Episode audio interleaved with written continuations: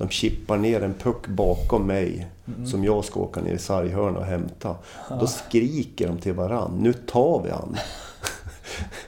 Och jag måste ju ner till den där pucken och vara först. Så jag skickade iväg den i runden så hårt jag kunde. Sen följde bägge två.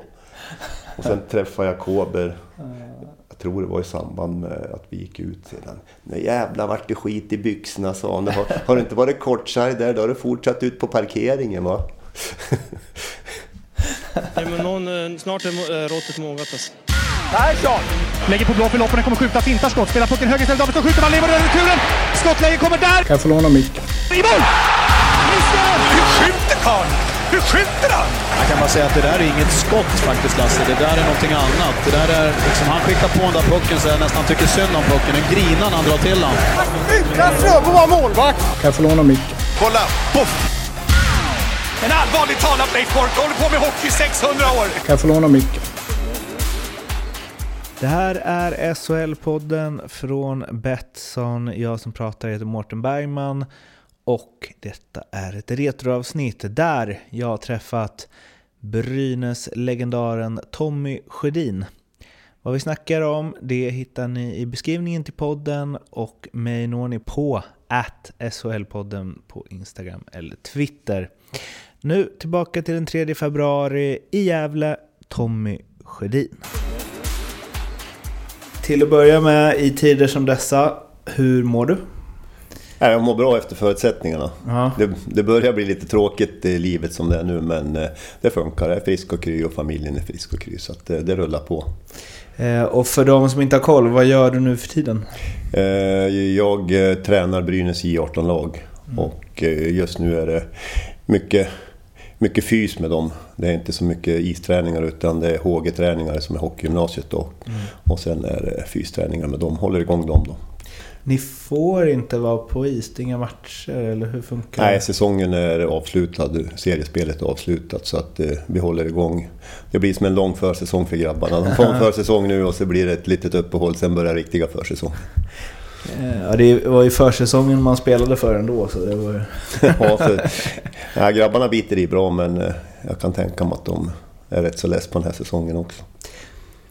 Vad tror du att det där kan leda till i framtiden? Att det blir en förlorad säsong liksom, för alla, alla ungdomsspelare i Sverige? Nej, inte alla. De som drabbas värst är väl de som är födda noll ett nu som skulle mm. ha visat upp sig för att ta sig vidare till seniorhockeyn. Men de andra, det blir liksom lika för över hela landet så att... de kommer att ta igen det på något sätt.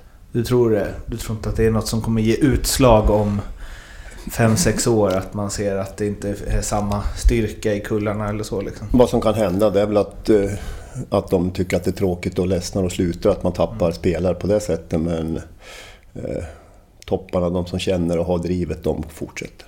Gör ni något speciellt för att de inte ska tröttna under en tråkig tid liksom? Vi försöker hålla igång en rolig och fantasifull träning nu. Att spela utöver, spela landhockey som man gjorde förr i tiden. Om man tittar tillbaka så, utan ute på parkering. Fått den plogad och så kört på små mål bara. Och riktigt gammal landhockey med boll och klubba och ingenting mer. Stoppade innebandyboll eller? Ja, precis. Ja, ja. Nej, men så det, de tycker det är kul och vi har spelat lite fotboll i mjuksnö och eh, håller igång på och så, cirkelträning i små grupper. Då. Mm. Så att, ett moment jag har i den här podden är att gästen får öppna. Nu har jag hjälpt till att öppna för de har varit förseglade i tjugofem år så de är lite knepigt limmade. Men Elitset nittiofyra nittiofem hockeybilder. Så tänker jag att du ska få berätta vad en och en, vad det är för spelare eller vad det nu är som dyker upp och om du har någon relation eller tankar till dessa. Thomas Sjögren. Mm. Spelaragent idag. Ja. Ja. Har väl mött han när han spelade A I K. Det är väl den relationen jag har med honom. Mm. Du vann alla närkamper och så. Naturligtvis. Ja. Här kan ja, det var väl en utpräglad målskytte där. Så att, men nu jobbar han som spelaragent vet jag. Mm. Nästa är Marcus Åkerblom. Mm. Ja, han har jag mött väldigt mycket. Sen vet jag att han hade en bra sejour i Timrå I K och min moderklubb. Mm. Där han var, tror han till och med var lagkapten där och gjorde ett jättebra jobb. Ni spelar ihop landslag och så eller? Ja, kan vara några landskamper tillsammans, ja. Mm. Nu... Men inget inge V M eller något större så utan. Och nu är han väl... Det är något på förbundet. En ass till Garp. Ja, han jobbar ju som assisterande ja. på, på landslaget va? Ja. Tillsammans med Ragnarsson och Garpenlöv. Just det. Så har vi en målvakt här. Ja, det är Peter Åslin ja. som har lämnat oss. Ja. Och han har jag spelat landskamper med och haft många rivalmatcher mot när han spelade i Leksand, Brynäs. Det var en rolig prick va? Ja, det hände lite grejer runt honom och han var rolig att träffa på landslagssamlingarna. Sen hans grabb, vad är han nu? Jag vet inte riktigt vart han spelar. Han har varit runt i lite olika klubbar och jag har ingen riktig koll på hans mm. son. Sen kommer bara ett kort på Brynäs I F. Jaha, vad passande. Passande, passande. Vad känner du om du stannar lite där då? Brynäs för dig?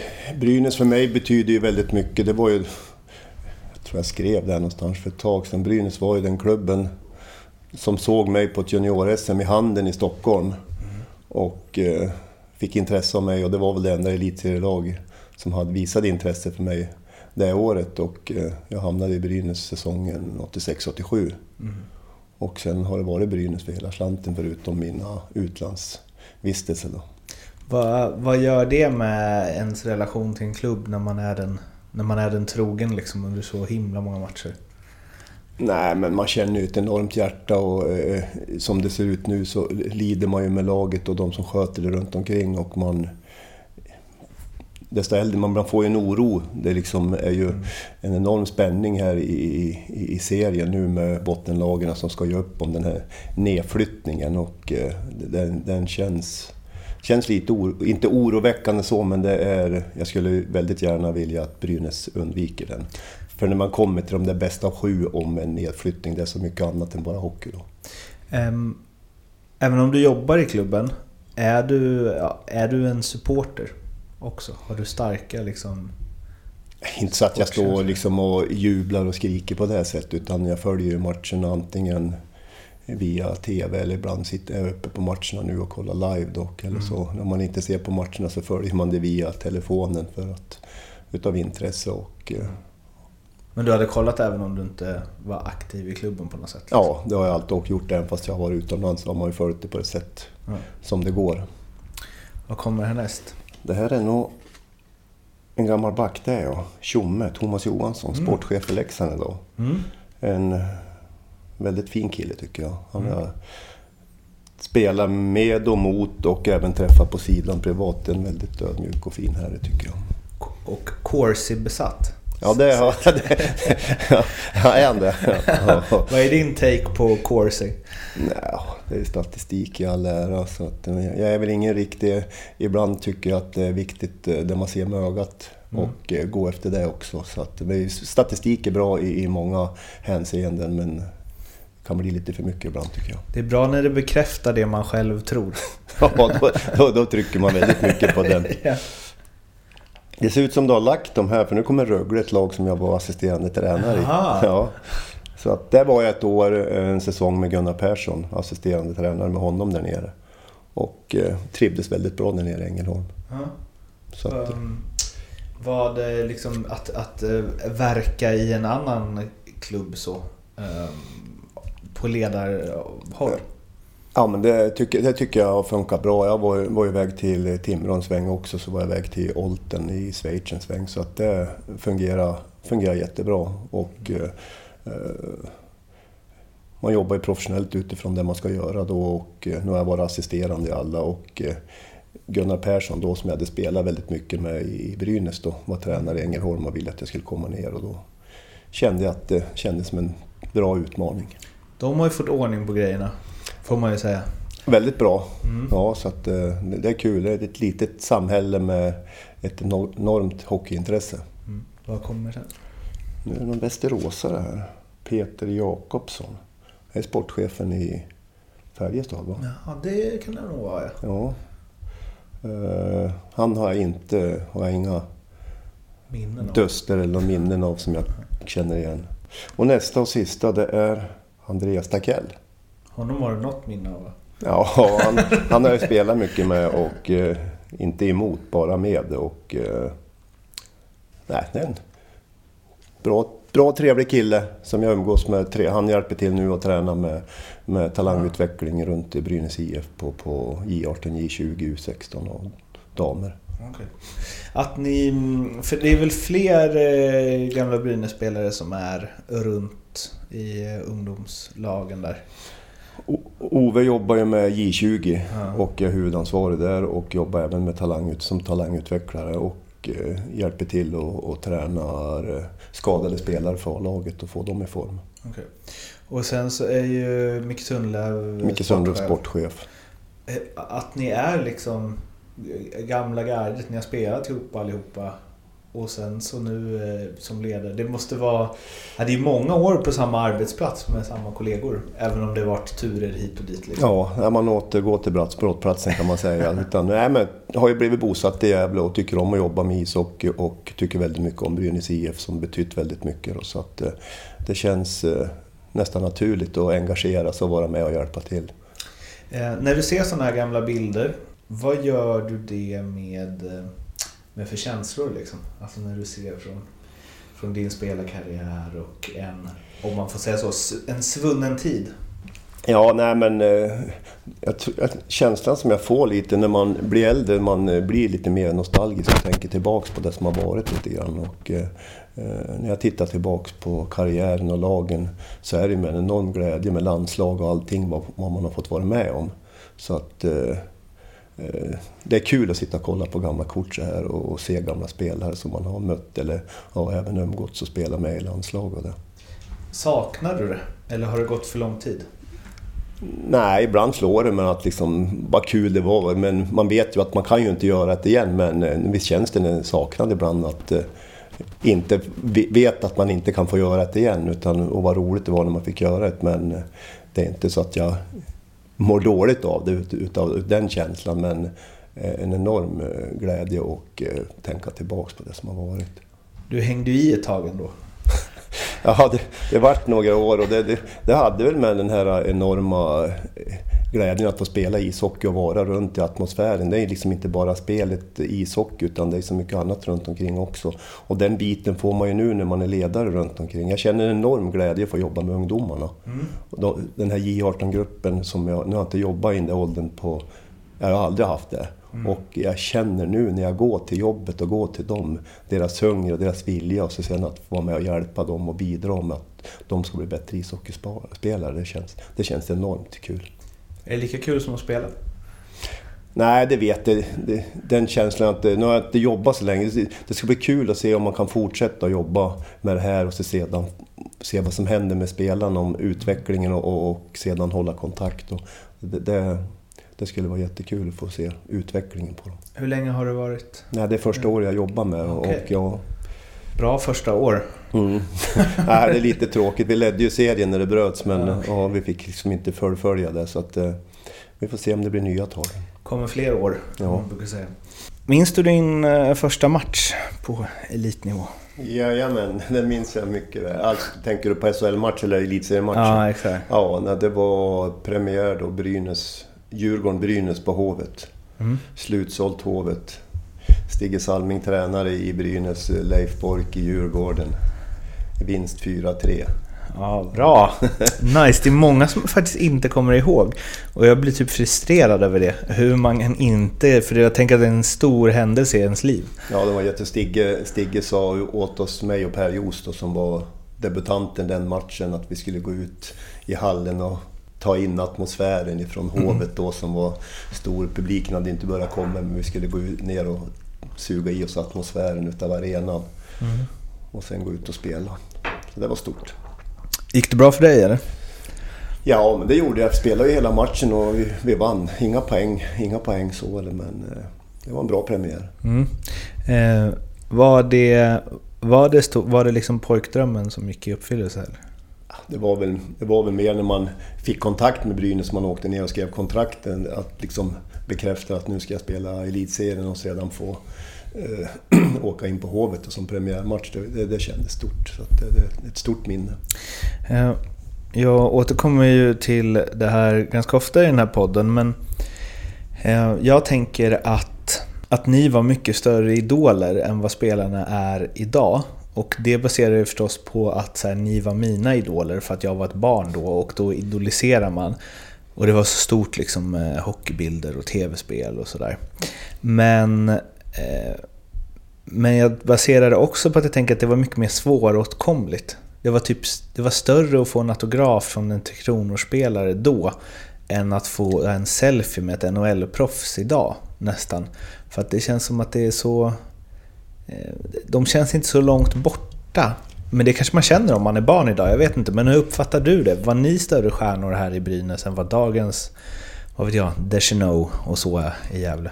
Jag vet inte, det känns som klubbarna hade ju typ samma trupper längre tid. Mm. Och då byggde man ju upp en status i förening och man hade en stomme med, med bra spelare. Det var ju väldigt svårt att bli proffs. Det var inte så många som stack iväg och var proffs på den tiden, utan du hade ju väldigt bra spelare över en längre tid och de var ju stjärnor i, i S H L, eller elitserien som det hette då. Mm.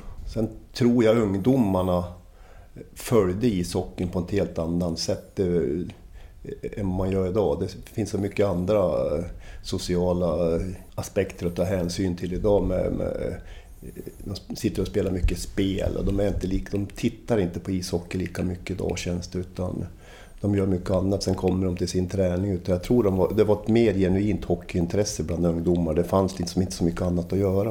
Det mm. finns det så stort utbud på mycket annat. Men som när du liksom var på stan här, var det... Var det som att så här, ja, han har ju ändå spelat i det här laget i tio och så många år så honom har man ju sett förr, eller var det liksom autografer och... Ja, men det, det, känner, det känner man ju idag, fortfarande idag får man ju skriva autografer. Är det så? Ja, och, uh-huh. och, och även om jag går i Gävle ibland och åker jag till Thailand så är det någon som kommer och känner igen en. När man uh-huh. är i Stockholm och ute, som nu jag var ute och cykla i somras, så det är alltid någon som känner igen en. Ja, vad kul. Ja, det, det är kul. Ja. Ja. Men det känns som, jag pratade med äh, Masken om det. Han mm. sa att äh, han trodde att det berodde en del på Tre Kronor också. Att det var samma spelare i Tre Kronor år efter år och att Tre Kronor var så himla stort då det, jämfört med idag. Det är en stor poäng i det också. Vi pratade om Tre Kronor, i, så att vi pratade om det igår, utan det var ju också samma spelare som kom tillbaks till truppen, samlingar, och det, det sa jag också, det är jättekul att komma till de där samlingarna, mm. inte bara för hockey utan det var samma gäng hela tiden, det byttes ut några stycken mm. och det var, som du sa, det var ju väldigt stort landslaget på mm. den tiden, det var ju liksom eh, Sveriges lag. Mm.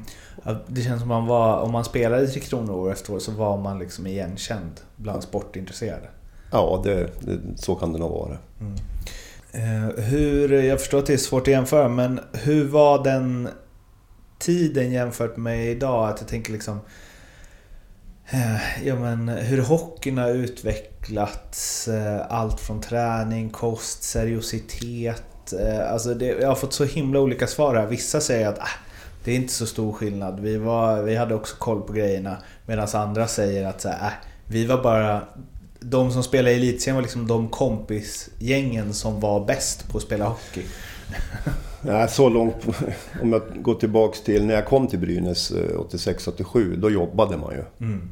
Och hade inte så bra betalt, utan det var ju jobb sju till fyra och så var det träning halv fem fem. Mm. Och eh, i samband nittiotvå när jag stack till N H L, då började jag gå över till heltid i Sverige också. Okay.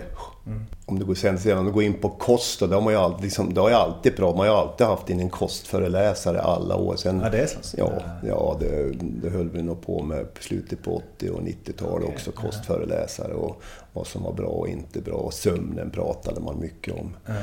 Sedan har det hänt mycket i, i, i fysiologiska, hur man ska träna, och sen kommer det här som vi pratade om med statistik och mm. instrument som man kan använda för att för att använda, läsa av motståndare. Så visst har det hänt mycket. Mm. Sen har det hänt mycket med regelverket också, hur man får spela och inte spela. Så att, visst händer det mycket, men...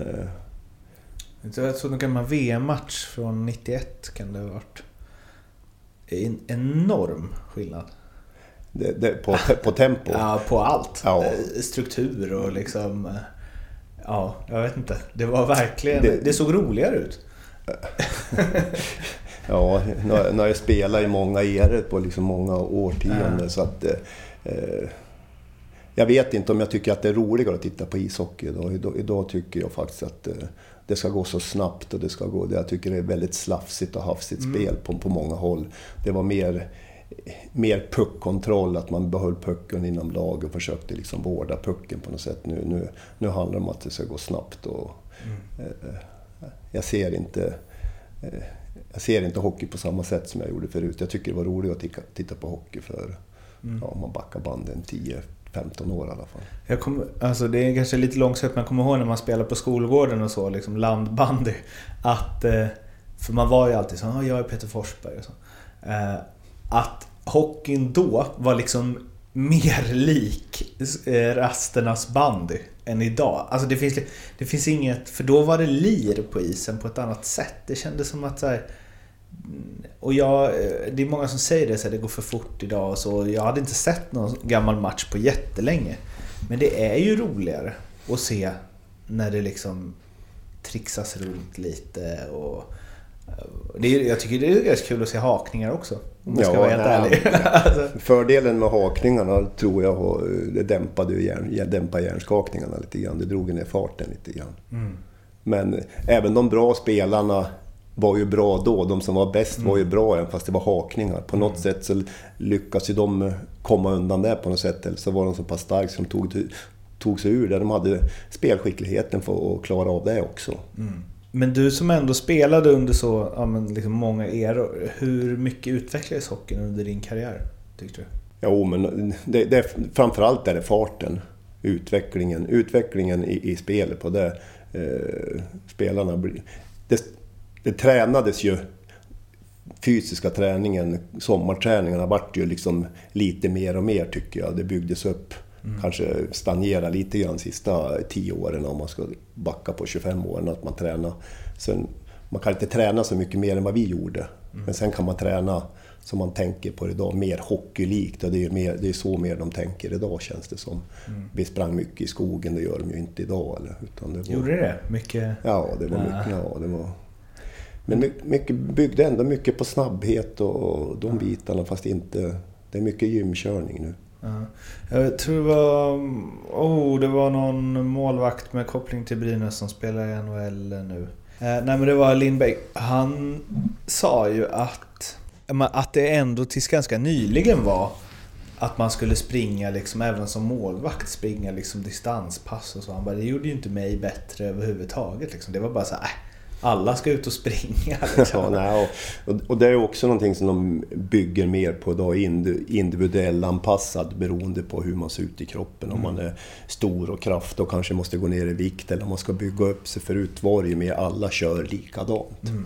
Det har ju blivit mycket professionellare på det sättet. Men sen tror jag att själva grundträningen, löpning, hjärta, lungor, det är liksom grund och botten när du spelar en idrott som ishockey så måste du ha en kondi- grundkondition så du klarar av det. Mm. Sen kan du bygga upp explosivitet och andra saker.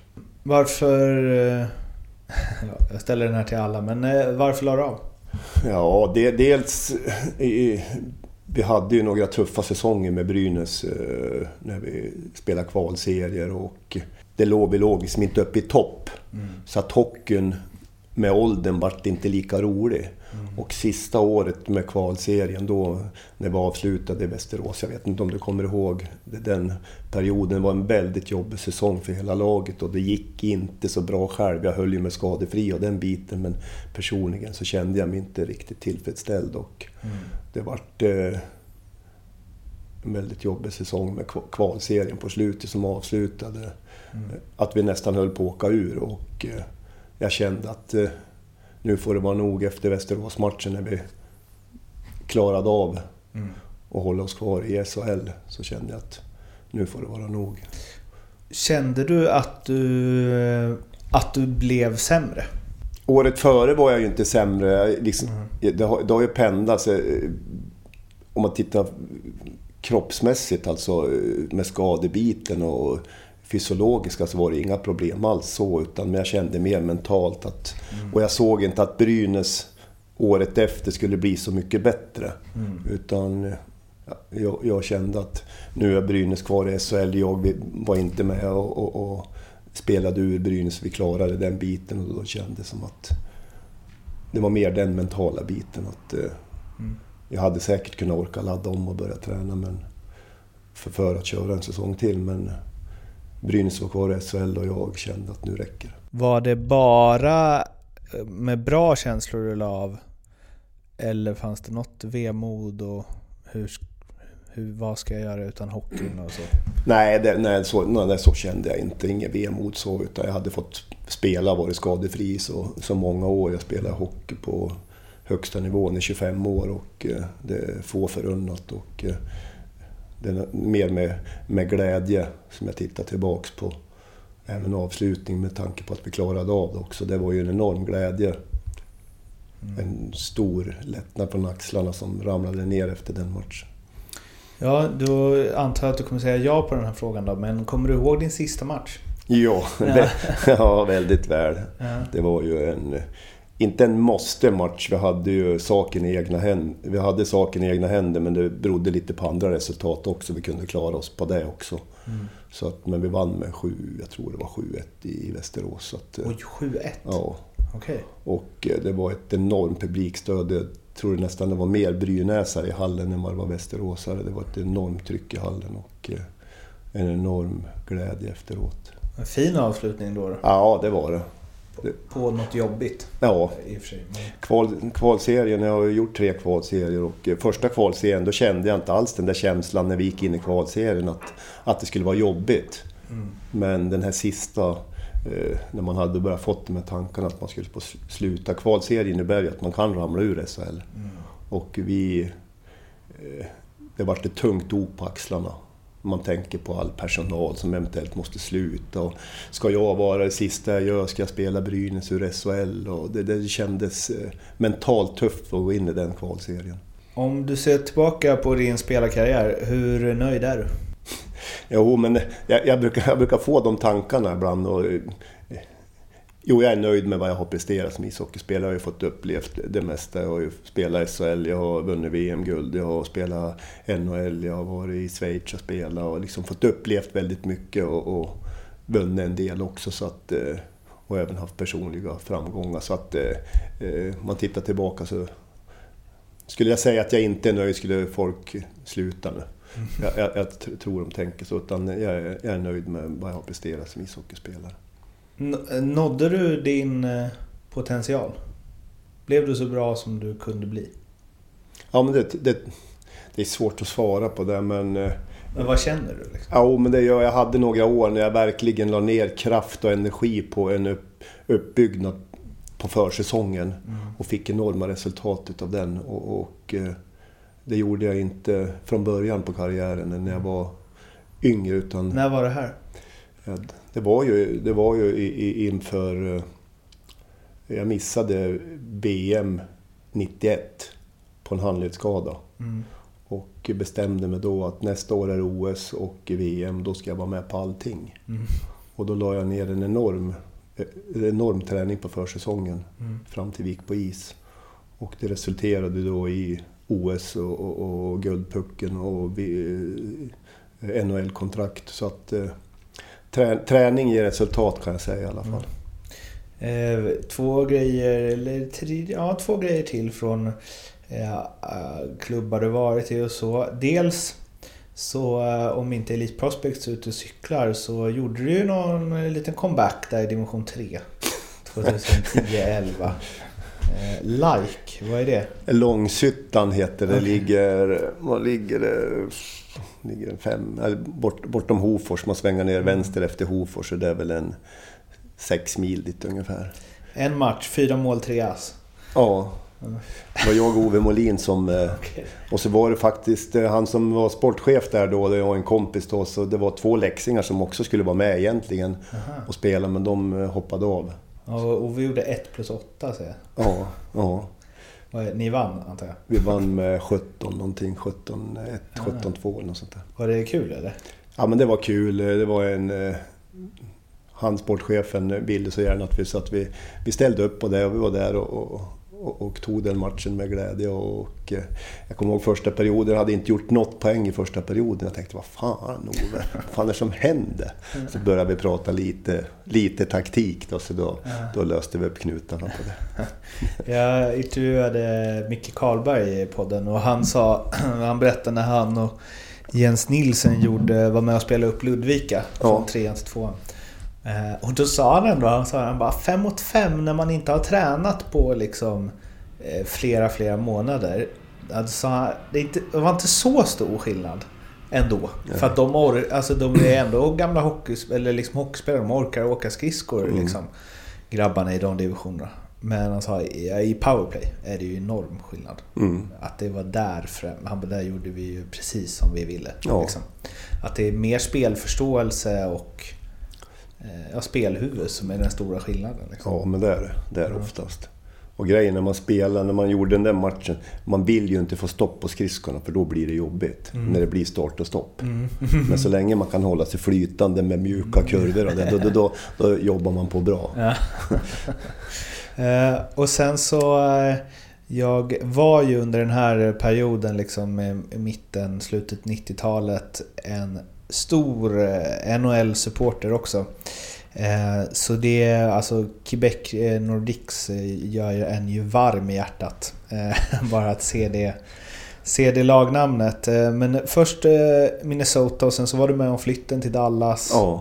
Eh, och sen så lite Quebec. Berätta om N H L, dina N H L-säsonger. Eh, ja, det började som sagt eh, i, i, i Minnesota där då.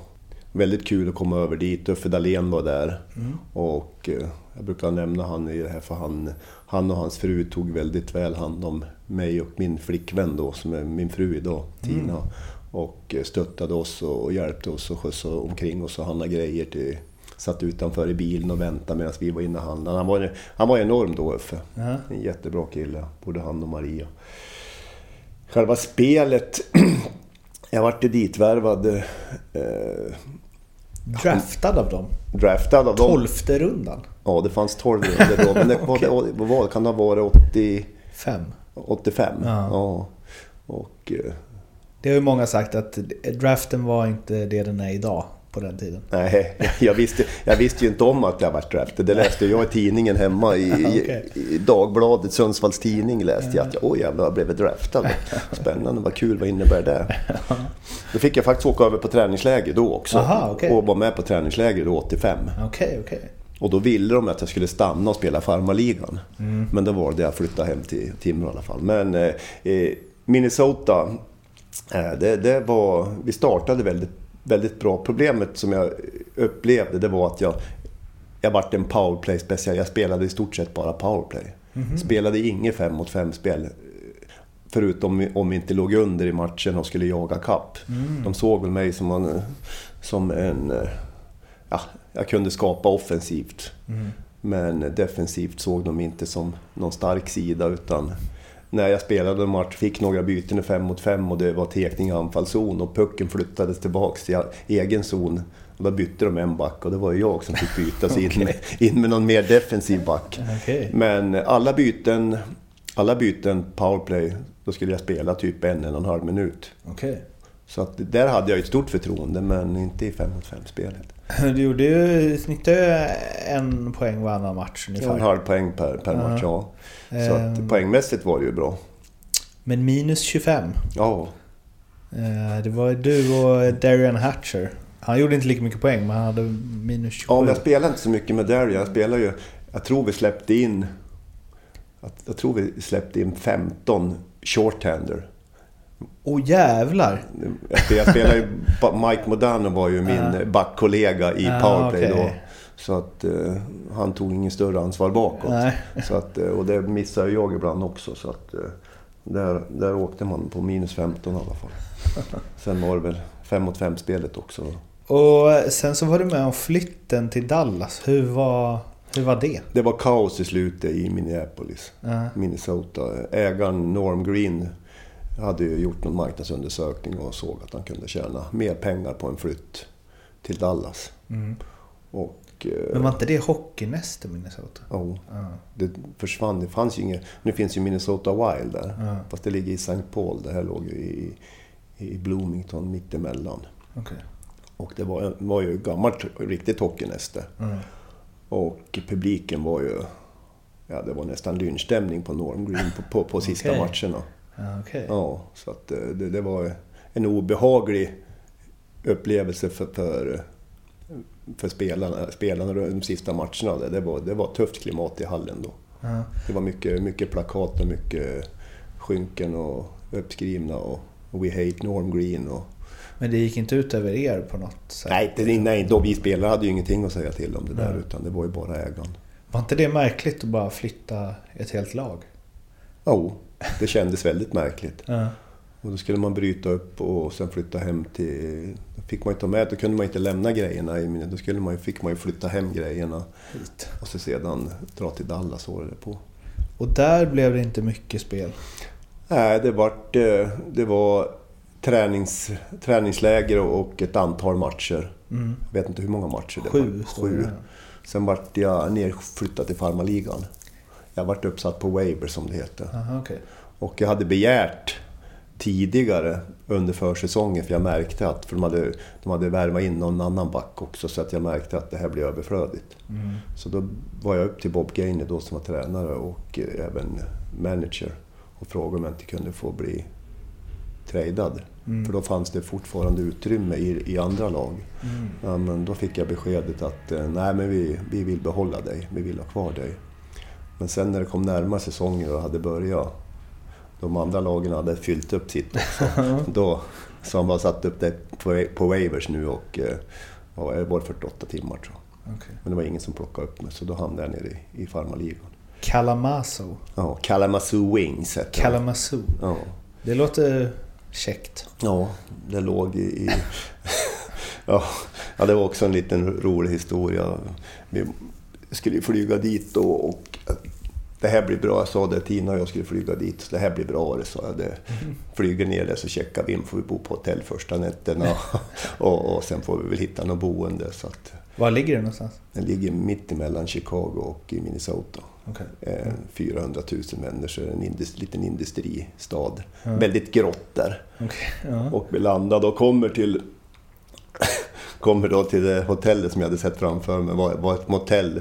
Väldigt sl- slaps. Jag skulle tänka lite room service och ha det bra där innan man ska åka och träna dagen efter. Men då fanns ingen reception eller någonting, utan det var också sådana pizzabeställningar inne på rummet. Så det var den varianten istället. Ja, det låter som en film. Ja, det kändes. Och sedan... Ja. Men sen etablerade jag mig där nere ett tag, och vad gjorde jag fyrtio... trettioåtta matcher, vad var det? Ja, fyrtiofyra poäng. Mm. Men ni hade ju, alltså Rob Brown, mm. han gjorde hundrafemtiofem poäng på sjuttionio matcher. Den som gjorde näst flest poäng gjorde nittiofem. Mm. Han gjorde sextio fler än han två. Spelar ju, han spelar tillsammans med Mario Lemieux, han Rob Brown, i, i Pittsburgh. Okej. Okay. En liten, han kunde ställa till det lite för sig, han var, var inte... Strulig? Ja, lite småstrulig mellanåt, men en grymt bra hockeyspelare. Men det är så, alltså, det måste ju vara någon som haft assist på alla hans mål. Han kan inte göra sextio poäng fler än någon annan i laget. Det är otroligt. Vet du vem som var tränare då? då? Ja. Känner du till han? Ken Hitchcock. Jaha, okej. Okay. Ja. Så jag vart inkallad till honom första dagen mm. jag kom ner. Och så säger han, Sjödin, nu vill jag att du ska spela ditt spel. Du ska följa med i anfall, du ska vara offensiv. Du kommer kanske inte få spela så mycket boxplay, men fem mot fem. Du ska vara så offensiv och agera, bara, kör bara. Det är mitt jobb att se till att du ska tillbaka till N H L. Ja. Han var på din sida. Ja, men då fick jag, då fick jag en boost också. Jag fick, liksom lite, fick man lite självförtroende igen och kände liksom lite trygghet. Han kommer att satsa på mig. Alltså, han Rob Brown måste varit strulig med tanke på att han gjorde liksom hundrafemton poäng i N H L. Jag tror han gjorde trettio mål i... i, i N H L ett år där. Ja, och mer. I Pittsburgh där med Lemieux gjorde han fyrtionio. fyrtionio mål. Och det var innan ja. det här. Han var, han var lite en strulpelle. Ja. Annars tänker jag att man spelar liksom mm. i... Jag hade svårt att se varför han inte kunde spela N H L. Mm. Men vi var ju tacksamma att vi hade han där nere. Mm. Eh, och sen blev det Quebec. Eh, vi... tre... Mm. Uh, vilket jag... Uh, vilket jävla... Det här är liksom mina första... Mina första hockeyminnen. Det är liksom Sakic, Sundin, Kamensky, Richie, Scott Young, Kovalenko. Alltså... Men ah. det, det var ju... Vi hade ju en par playlina då med Scott Young, Kamensky, Sakic, Sundin och jag. Aha, okej. Okay. Ja, ja. Så det, det, det var ju... Där var vi lite effektiv. Ja. Ja. Men laget gick ju inte så de laget gick ju inte de låg ju utanför slutspel då. Ja. Var det här eh, det var deras sista år? Nej, jag tror de var näst kvar sista. jag tror näst sista. Jag ja. tror de var kvar ett år till, sen flyttade de till Colorado. Men det är väl också eh, hockey eller var hockeynäste. Det var ett Quebec. Riktigt hockeynäste. Ja. Fin stad. Ja. Gammal stad men jättefin stad. Ja. Fina små pittoreska restauranger och ja, nej, där trivdes bra där, men det var kul. Mats Sundin var där också, man hade liksom umgicks med honom och så. Franska, eller? Nej, ja, de pratade franska ja. Där, ja, inte jag. Inte du? Bonjour. Bonjour, ja. Men det blev, det blev bara två år där borta. Varför vände du hem till Europa? Då kommer jag till det där som jag pratade om förut, att istiden... Mm. Jag hade en viktig roll, jag spelade ju alltid, det var samma i Quebec, jag spelade alltid powerplay. Mm. Men jag, på något sätt så hade jag fått en stämpel att uh, han spelar powerplay. Och jag tror det var lite mer så då än vad det är idag. Och jag kände att istiden, det kunde ligga på allt från tjugo sekunder per match upp till kanske sex, sju, åtta minuter. Men det var sällan det var något mycket mer. Okay. Så att, uh, och så kom jag från Brynäs där jag hade spelat tjugofem minuter per match. Mm. Och eh, fick kontakt då med, med Schweiz mm. under hockey-V M nittiofyra. Okay. Och eh, John Slettval, känner du till honom? Mm. Ja, han kontaktade mig då under V M nittiofyra och frågade om jag inte ville komma till Lugano. Och då visste jag att som utlänning där, där spelar man mm. tjugofem minuter igen. Mm. Och, och jag ville ju spela, jag tyckte hockey var roligt. Det är kul att vara N H L, men jag vill liksom inte bara vara N H L och in, inte spela, utan mm. det kändes inte.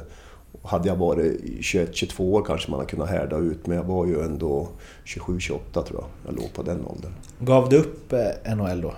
Visste du att så här, nu, Nej, är, det, nu visst, är det hej då? Det, det visste jag inte så, utan jag stack över. Jag stack till Schweiz och gjorde ett jättebra år i Schweiz, första året där i Schweiz. Och, men...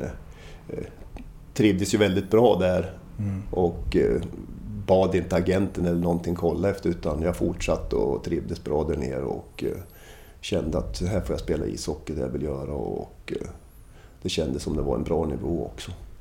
Lugano är ju också en underbar stad.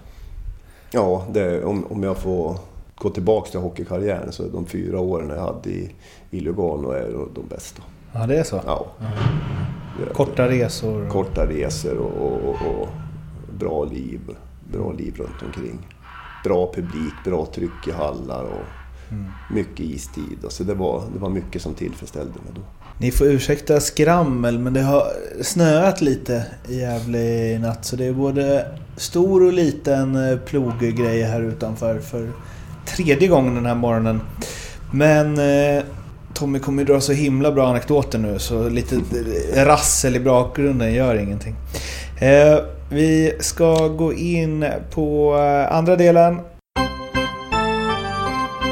som börjar med frågan: förutom Foppa, Sudden och Lidas, vem tycker du är Sveriges bästa spelare genom tiderna? Det går ju liksom inte att inte låta bli att nämna Börje Salming på något sätt, som banade väg, mm. banade väg för grabbarna som har åkt över till N H L mm. med sin tuffhet. Det är lite roligt för jag träffade Inga Hammarström igår och han berättade lite om när de kom till Toronto. Mm. När de klev in i omklädningsrummet, de fick respekt direkt om grabbarna på grund av hur vältränade de var. Aha, okay. Inge och Börje kommer in, alltså deffade sexpack, muskler mm. och så sitter ett gäng halvslaskiga, otränade N H L-spelare. Så att eh, han berättade att vi, på grund av, av, av vår fysik och det, så fick vi stor respekt direkt. Okay. Ja. uh... Men Börje var väl kanske den som har pratats och skrivits mest om hur han banade väg. Förutom Gretzky och Lemieux, vem är världens bästa genom tiden? Det finns ju en massa ryssar vi pratade om. han var ju, såg ju Chalam, var ju en grym hockeyspelare. Du hade ju Maltsen, det, det är så svårt att nämna någon. Men mm. det, du har ju enormt bra ryska hockeyspelare som, om man ska gå tillbaka till, till, till den. Nu är ju Gretzky de lite, för, lite efter dem ändå, men... Hur ser du på dagens då? Liksom McDavid, ja, men McDavid är ju grym att se på. Mm. Vad, han, vad han kan göra på egen hand. Alltså han mm. hämtar ju puckar i egen zon och bara åker igen. Och det liksom är ju inte en per säsong, det är ju ett flertal per säsong. Mm. Och det är inte många som klarar av det. Ja, det är otroligt. Det är pojkhockey ja, alltså. Ja. Nej, men då är Bobby Orr och... Mm. Det finns ju massor med spelare. Det här är en ny eh, favorit som jag har kört i några poddar nu. Vem eh, tycker du är bäst? Eller vem, liksom, vem är favorit hos dig? Henrik eller Daniel Sjödin? Jag tänker att det säger något om vad man uppskattar hos hockeyspelare. Oh, nej, jag, har, jag har inte sett dem som... Jag, jag har sett dem som jag tycker... De, jag har ju mött dem också. De är ju enormt svåra att möta. Och, eller var att möta. Mm. Men sen har jag inte tänkt på vem som är bäst utav dem. Mm. Det var en svår fråga tycker jag. Det var en riktigt tricky question. De har ju vunnit N H L:s poängliga båda två. Va? Ja, nej, jag har svårt att säga. Jag, jag vet inte, jag kan inte säga vem som är, gjorde vad utav dem egentligen. Men, utan jag vet att de var väldigt jobbiga att möta. Om man säger att Henrik är kanske lite mer playmaker och centern och Daniel lite mer målskytten. Vad uppskattar du mest? Jag uppskattar playmakers mer än renodlade. Men jag tycker inte han är en renodlad målskytt heller utan mm. är duktig han. Men jag tycker bättre om playmakers. Om du får tänka helt fritt, vilken regeländring, hur galen den än må vara, hade du velat se och testa inom hockeyn? En helt ny menar du? Nej, det kan vara. Du kan införa gamla också. Ja. Nej, jag skulle vilja införa mer att man kan få köra den där gamla hedliga konservöppna när man, när man blir lurad, att man bryter till och lite mer hakningar. Jag skulle vilja få in det lite mer. Mm. Så det blir lite mer kraft. Man får jobba lite mer med kropp, att man kan låsa fast spelare på ett, på ett sätt. Sen tror jag det som jag sa förut att det skulle kunna minska hjärnskakningarna lite grann också. Vad tänker du om det här med att man kan göra mål i eget mål då? När man... ja, men den, den, den regeln verkar finnas kvar. Jag, jag tycker inte att man ska kunna göra mål med en avvaktande utvisning. Nej. Eh, har ni inte sett det? YouTubea Tommy Sjödin. Det finns guld där. När var det? Eh, jag kommer inte ihåg vilket år det var. Vi spelade hemma mot Färjestad i alla fall. Och det var Daniel Johansson, Glimmenvall heter han idag, som hade pucken. Får pucken... på offensiva blålin men hoppar över blader i samband med en avvaktande utvisning. Och för att få lite lugn då ska han lägga hem den till målvakten som har då åkt ut för att eh, få in en extra spelare och det uppmärksammade inte hon, han. Så då var det tre ett på grund av det till Färjestad. Du var inte nöjd? Nej, jag var inte nöjd med den. Den bästa spelaren som du spelat med, och det behöver inte nödvändigtvis vara den som blev bäst eller det största namnet, utan där och då den bästa du haft i samma lag. Jag spelar både med, med, med Peter och Sundin, men jag tycker att eh, Sudden mm. slår mig lite högre. Jag, dels i samband med V M nittiotvå så tycker jag Foppa gör det bra också, men jag tycker Sudden är viktigare för, för laget. Då mm. så Foppa junior kommer upp och gör något viktigt mål, men Sudden betydde mer som personlighet och det för mig då tycker jag. De du spelar med i N H L där, moderna och... Ja, det är väl säkert. Då är ja. Sundin där ja, också. Just det. Ja. Den bästa spelare du mött? Jag blir nog... Jag skulle vilja... Jag har ju mött både Gretzky och Lemieux, men jag tycker nästan Lemieux... För mig att Lemieux var roligare att se på. Mm. Wow. Lite mer modern. Jager var ju också, jag var ju också en var ju också men det, att fått att fått fått fått, fått mött de två spelarna känns enormt kul. Var de så sjukt bra? Mm, ja, Lemieux tyckte jag var grymt bra när vi mötte dem. Uh-huh. Jag tror han gjorde två mål den matchen också. Uh-huh. Gjorde mål i tomkasse och kom ihåg han och var man inne på på ett minus där också. uh, om du får plocka ut tre spelare som du spelat med som du skulle vilja nämna lite extra av olika anledningar. Ja, men jag, jag nämnde ju Sudden här som jag tycker jag spelar antal turneringar med honom och, och landslag och det, det har varit enormt stort för att vara runt honom. Han som han är som människa, och jag tycker han karisman och utstrålningen han har. Han mm. utstrålar någonting speciellt, och det har varit bra vänner också, så han, han måste jag nämna. En som betydde mycket för mig i, i, i spelet när jag växte upp i Timrå, när jag kom upp som junior, det var ju Bo Bulla Berggren, om du känner till honom. Där är det kunskapslucka. Ja, nej, men där, där hade du en spelare som vågade göra saker med pucken oavsett vad det stod i matcher. Oavsett om man hade gjort ett, två misstag eller tre misstag, så gjorde han det igen. Och till slut lyckas han. Och han hade jag glädjen att få spela med mina första år i Timrå. Och en tredje? Svårt. Det är så många jag skulle vilja nämna som har... Som, men om jag ska ta, du, du nämnde Masken Karlsson, du har ju eh, Jos flyttat hit samtidigt. Mm. Jag, kan ta, jag, kan, jag kan ta en till som bet, har betytt mycket för mig mm. när jag flyttade hit. Det var Anders Bäckström, Niklas pappa, mm. Mm. som eh, tog handen på ett väldigt bra sätt. Mm. Det, det liksom minns jag, det brukar jag ta upp ibland. Eh, hans mottagande och hans hjälpsamhet när man flyttade, när man flyttade hit som ung spelare. Han var... Eh, en enorm hjälp då. Om du får eh, nämna tre motståndare då, som du minns lite extra med av olika anledningar. Om du har några du ofta brottades med i sarghörnen. Ja, men det, det var ju de, där, de som man kommer ihåg. Det var ju de som åkte och jagade en mest. Det var ju Jämtin och Jämtin, Ledin, Kåber. De kommer man ihåg på det sättet, men inte med någon större så. Men sen har du ju Micke Johansson i Djurgården, enormt spels, skicklig spelare som man... Många som nämner honom, att han liksom är lite så här förbisedd. Ja, men det alltså... en väldigt, kan jag tycka då, tillbaka tog liksom ingen stor uppmärksamhet utan låg gärna bak i bak, bakvattnet, och men en enorm hockeyspelare på banan, svår att möta. Mm.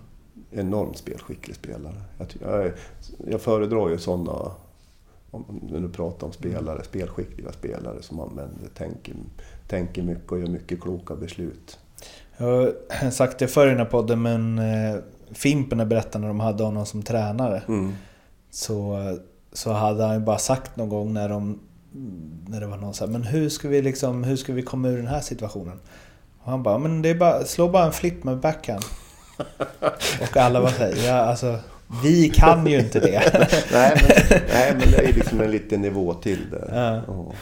Jag har svårt att nämna tre som sticker ut. Så. Men du har inte haft någon som du liksom aldrig spelat med, som du ofta hade eller snackat mycket med, eller ja, men, målvakt du gjorde mycket mål på? Eller? Jag är inte sån reflekterad. Utan det, de man kommer ihåg, det var ju de här, när man pratar om uh, spelare som man mötte, det är ju de här tokspelarna. Jag kom... Jag kommer ihåg när Jämtin, jag tror det var Jämtin och Kåber, de chippar ner en puck bakom mig mm. som jag ska åka ner i sarghörn och hämta. Ah. Då skriker de till varann, nu tar vi han. Och jag måste ju ner till den där pucken och vara först. Jag skickade iväg den i runden så hårt jag kunde. Sen följde bägge två. Och sen träffade jag Kåber. Jag tror det var i samband med att vi gick ut sedan. Nej jävla vart det skit i byxorna, sa han. Har, har det inte varit kortsarg där, då har det fortsatt ut på parkeringen, va? ah, kul. Ja. Eh, hade du något nå lag eller någon spelare eller tränare eller personer eller så som du gillade att möta? Eh, Leksandsmatcherna var ju alltid kul att möta. Mm. Oavsett om det var hemma eller borta, det var ett bra tryck. Mm. Väldigt bra tryck. Djurgården borta, alltid var det roliga matcher. Mm. Oavsett om det var på, det var mycket på Globen, och det var ju liksom tretton tusen åttahundrafemtio, det var ju liksom ofta slutsålt, och det var mm. roliga matcher. Den bästa tränaren du haft? En som jag respekterar. Jag hade ju Stigge första år, jag hade en diskussion med Stigge, Stigge, Stigge, Stigge som de kallar han för, och han var hård men rättvis, man hade en jäkla respekt för honom. Och han tog ju också hand om en väldigt bra när man flyttade hit som ung. Mm. Han liksom tog ansvar för den, såg till att man kom in rätt, och jag kommer ihåg man hade problem att få ihop. Man hade ju liksom, fick ju ett materialkonto på den tiden. Mm. Och, och alla de pengarna, jag menar, många spelare använde, de var ju lite sponsrad. Men jag hade ju ingen sponsring på någonting, utan jag skulle ju använda alla mina pengar till att köpa hockeygrejerna själv. Mm. Ja, då ringde Stigge till K O och sa, hör du, nu, nu får ni se till att sponsra Sjödin med lite klubbor och, och, och material här. Så, att han, ja. Mm. Så styrde han upp där, fick jag åka ner på deras förråd och hämta grejer. Så att det, det, det var stort. Sen hade ju Conny Ebensson i landslaget som också var väldigt eh, bra människa, men väldigt respektingivande. Det är många som pratar bra om honom. Ja. Att han såg människorna mm. också och inte bara hockeyspelarna. Ja. Liksom. Sen nämnde jag Hitchcock då, som mm. på något sätt pushade mig och liksom fick tillbaks självförtroende lite i, i eh, på grund av att man liksom inte kände att man hade förtroende för spelare hel, hela, hela hockeyn, utan bara powerplay. Och ja, han sa några ord som gjorde att man växte upp och, och kunde leverera på, på alla planer igen. Sen får jag inte glömma Roger Melin, som jag tyckte en väldigt mm. ödmjuk och, och, och, och bra tränare, och skapade enorm glädje och harmoni i, i truppen. Var bra att bygga ihop det på det sättet. Det var ju mitt första år när jag flyttade hem från utomlandssektionen. Har du någon sämsta tränare? Jag hoppar den frågan. Det är ju så länge sedan, det är väl bara att köra. Nej, men se. Ja. Eller som passar dig sämst, eller som liksom...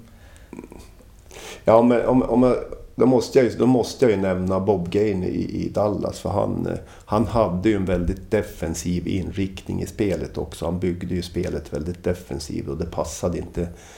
Jag tror inte han tyckte illa om mig som människa, men han tyckte nog inte att jag passade in i hans sätt att spela. För jag hade liksom inget problem med han så, utan det var ju bara, jag fick inte spela. Mm. Det var ju liksom inga attitydproblem, han var ju inte otrevlig eller dum, men hans sätt, jag fick inte chansen att visa mitt spel ordentligt där borta på... på. Eh, bästa kompisar från eh, hockeyn? Umgås inte så, så mycket med hockeyspelare. Det, det går gått lite i vågor beroende på vart man har varit någonstans. Men det är, ju, det är egentligen min, min barndomskompis Peter Thoresson, som jag växte upp med i Timrå och som jag spelar hockey. Det är ju liksom den som jag umgås mest med. Mm. Som är, sedan går i, nu, nu är det mycket Ove Molin, och det, det funkar bra. Mm. Så att Janne Larsson har liksom, men jag har inget, jag umgås inte så jättemycket med, med hockeyspelare privat, utan det är mer. Varför är det så? Det vet jag inte. Ja. Det, det, det blir för mycket hockey kanske. Ja. Man har, man har hittat liksom en balans, en balans i det där. Man träff, träffar och pratar om något annat. Det blir oftast när man träffas mm. eh, gamla så, så pratar man mest bara hockey, och man får lite distans till det genom att umgås med, med andra, och så att det har blivit på det sättet. Utan man flyttar ju runt rätt så mycket, så det byts ju. Mm. Den bästa lagkamrat du har haft utifrån hur du tycker att man ska vara i ett lag och i ett omklädningsrum? En sån här person behöver alla lag. Ja, men den nämnde jag ju dåtid, om man tittar då. Det var ju Bäckström som, som ett bra exempel hur, hur man tar hand om. Som, som jag kände då när man kom och var, kom från Timrå och är oerfaren och kan inte, kan inte stan. Och han, han tog hand om mig på ett bra sätt. Ulf Dahlén var ju jättebra på det också. Jätte, liksom man kan luta, man vet, man vet att vad man kan säga, man vet, man har en trygghet i, i, i det de gör, och man kände sig liksom, här kan jag liksom lätta mitt hjärta och prata om vad som helst, och då stannar det där. Om du med all den erfarenhet du har av hockeyn idag kunde åka tillbaka i tiden och ge dig själv femton år ett tips, vad skulle du säga då? Nej, men det, det för att lyckas som ishockeyspelare, det är att träna. Och glöm, jag, jag pratar mycket om glädje, glädje att liksom ta med sig glädjen, men att bli en bra hockeyspelare kan vara väldigt jobbigt ibland. Det är inte bara glädje, det är, det är lite pannbensträning och det är, det är svett. Men lägg ner kraft och energi på att träna ordentligt. Vem har betytt mest för din karriär? Det är nog jag själv. Mm. Vad är du mest stolt över? Man får, man får inte låta bli eh, vilka som har betytt mest för min karriär. Det är klart jag själv, men jag tycker även att eh, min mor och min, min familj. Mm. Min far som har liksom stöttat och skjutsat och varit materialförvaltare, men aldrig lagt sig i och tala om hur jag ska spela ishockey, utan han har, han har stöttat mig oavsett vad jag har gjort, så han stöttat mig där. Familjen, det är ju liksom kärnpunkten i livet. Det märker man ju speciellt nu om du tittar nu på situationen i samhället idag. Mm. Man, man tyser ju till de närmaste familj. Man märker hur viktig familjen är. Så att mm. Jag är stolt över familjen jag växte upp i och familjen jag har idag. Vilket är din, din största misslyckande eller motgång inom hockey? Det som sitter närmast på näthinnan, det är ju, det är ju sista säsongen i Brynäs som inte alls... Det var en jobbig säsong. Mm. Både individuellt spelmässigt så var jag inget bra då. Jag tycker inte att jag, jag kom igång lite i slutet på säsongen. Men det, det, det kändes som att det var en jobbig säsong. Och det grundade sig säkert till att jag valde att lägga av också. Jag orkade liksom inte satsa ett år till. Mm. Om det skulle bli likadant. Så att eh, sista säsongen i Brynäs, det, det, den, var, den var jobbig för mig. Vilka är dina tre starkaste minnen från hockeykarriär? Ja, det är ju att få skriva ett eh, elitseriekontrakt, sedan att få vinna V M-guld och sen att få skriva ett N H L-kontrakt. Det är väl de tre grejerna. Att du, min eh, kära kusin som också klipper den här podden, är brynäsare eh, sen barnsben, och han... Eh, Jag pratade lite med honom innan och frågade så här, ah, vad ska man fråga då? Liksom. Och då sa han att eh, dels att ha spelat så många matcher som du har gjort i Brynäs och inte vunnit något guld, fast det vunnits några guld mm. under den här tiden. Hur det känns? Nej, men det känns ju naturligtvis. Det hade, hade varit kul att få vara med och vunna med Brynäs I F, men omständigheterna har gjort att det inte har blivit så. Det har ju, liksom, det har ju varit året... Efter jag flyttade, då vann de mm. året innan jag flyttade hem. De, de vann året innan jag flyttade hem. Så det har ju varit väldigt... Hade ju chansen att få vara med och vinna. Då. Jag fick vara med om en S M-final med Brynäs I F som assisterande tränare med Bulan och Janne Larsson. Då, och då kände jag att nu har jag chansen att få ett S M-guld med Brynäs. Mm. Så att den sved ju till också lite grann. Så att, det känns ju inte som ett misslyckande, men det, det hade varit kul att få vara med och vunna med Brynäs. Och vara en, en del i det också. Sen sa han också, och då pratade vi generellt liksom, att det jag var inne på i början, att ni är många gamla storspelare för Brynäs som verkat som ledare mm. på olika sätt i klubben. eh, och då sa han, varför gör man det när man har liksom en legendarstatus som spelare och man kan egentligen bara förlora på det?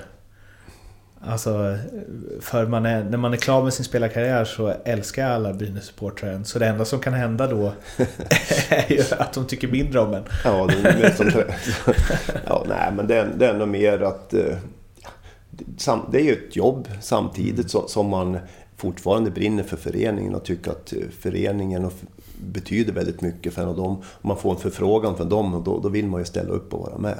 Mm. Så det är ju liksom inte bara att nu har jag varit här sjutton år och så tack och hej för mig. Utan, mm. eh, det har ju varit som en del av familjen det också. Mm. Det är, man har nästan tillbringat mer timmar där än, än hemma. Nej, det är, nog, det är nog mer att man känner att eh, man får en fråga och vara med och hjälpa till, och då, då ställer man upp. Vill du vara huvudtränare? Nej, inte, så, inte som det känns nu, utan det, jag på, skulle man få den förfrågan, men nu, nu är det ju bokat i tre år framåt och åren springer iväg och, eh, så att eh, nej, jag tror inte den jag tror inte det tillfället dyker upp än, så att eh, men eh, diplomatiskt. Ja. Men vad sa du? Men nej, men eh, får visa sig. Kommer den frågan för att ta ställning till den då, utan som det ser ut nu så då jobbar man i förening på den nivån man är nu och, och gör det med, med en enorm glädje med de ungdomar som är. Och se till att de blir S H L-spelare istället. Två frågor kvar nu. Vad är det sjukaste som hänt inom hockeyn? Slash, berätta en rolig, intressant anekdot från karriären. Det var en spelare, han skriver väldigt mycket på Twitter. Han hette Enrico Ciccone, en slags kämpe som vi spelade mm. med. Sen om det är så roligt, men det, det är lite komiskt det hela. Han, han var nedskickad i farmalaget. Och under en träning så lyckas... Och han var ju här, var alltså en slags kämpe. Och och han, målvakten lyckas lunda hans skridskor så att han ramlade och kollade in i sargen, och då var han väldigt elak. Mm. Och då märkte målvakten vad, vad som var på gång. Så han blir rädd, så han åker av isen och springer in i omklädningsrummet. Han efter. Nej. Ja, och, och spöar upp honom där inne. Nej. Ja. Och då tycker, att, då tycker organisationen att den här kan vi inte ha här ja. kvar.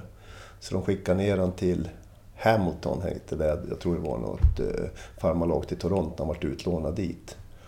Och i samband med en match där, det här är liksom dagar emellan, så eh, hamnar han i utvisningsbåse. Och där är det någon som hänger över och skriker några ord till honom. Och då blir han förbannad, så då nypar han ju till den på läktaren. Mm. Och då blir han ju häktad. Aha. Och eh, då får vice general managern i Minnesota då, mm. som är general manager i Saint Louis idag, mm. åka ner och lösa ut han därifrån. Mm. Så vi tar upp han igen till Minnesota. Okay. Så han ska ju få vara med där och träna. Mm. Och då har vi en sån dålig träning en dag. Så Gainey varnar oss att om vi inte skärper till oss nu så får vi komma tillbaka på eftermiddagen. Mm. Varpå träningen fortsätter, och Gainey tycker fortfarande att han är dålig, så han blir ju förbannad och ska kasta klubban upp på läktaren. Mm. Varpå den där kommer som en boomerang och träffar då Enrico Ciccone rakt i huvudet, så han styper ju isen. Och då, då blir det liksom lite, då har han åkt dit för att han har varit våldsam, och så kommer man upp och så får man en klubba i huvudet av huvudtränaren. Ja. Men det vart ingen träning på eftermiddagen. Okay. eh, sista frågan. Vilken eh, gammal elitserespelare, gärna där nittiotalet, tycker du att eh, jag borde intervjua i den här podden? Ja, men då... Bulan Berglund. Ja, jag har redan gjort det. Ja, men då får du ta, ta Micke Johansson då. Han har mycket roligt. Ja. Det ska, det ska jag göra. Han har, han, mycket, han har mycket att sitta och, och prata om. Mm. Han är ju inte så medial. Eller jag har inte sett honom Nej, på länge. Jag, jag vet inte vart han är heller. Nej, inte jag han är väldigt, han, är, han får väl... Han var, vit, var inte han i Vita hästen en sväng där? Jag vet inte om han är... Jo, exakt. Jaha. Men är han där nu? För i sådana fall så vill jag inte säga att jag inte vet vad han håller på med. Uh, ja, exakt. Vita hästen J arton. Ja, han där, ja. Får man be sig till Norrköping då, helt enkelt. Ja, här, du ser du, de, de här gamla spelarna, de får ta hand om de coming mans nu. Mm, exakt. Jag tror Micke har mycket att, att lära dem där. Kommer upp i en backhand flip-passare ja. i Vita hästen ja. om några år. Ja. Du Tommy, tusen tack för att du ville vara med. Tack, tack själv.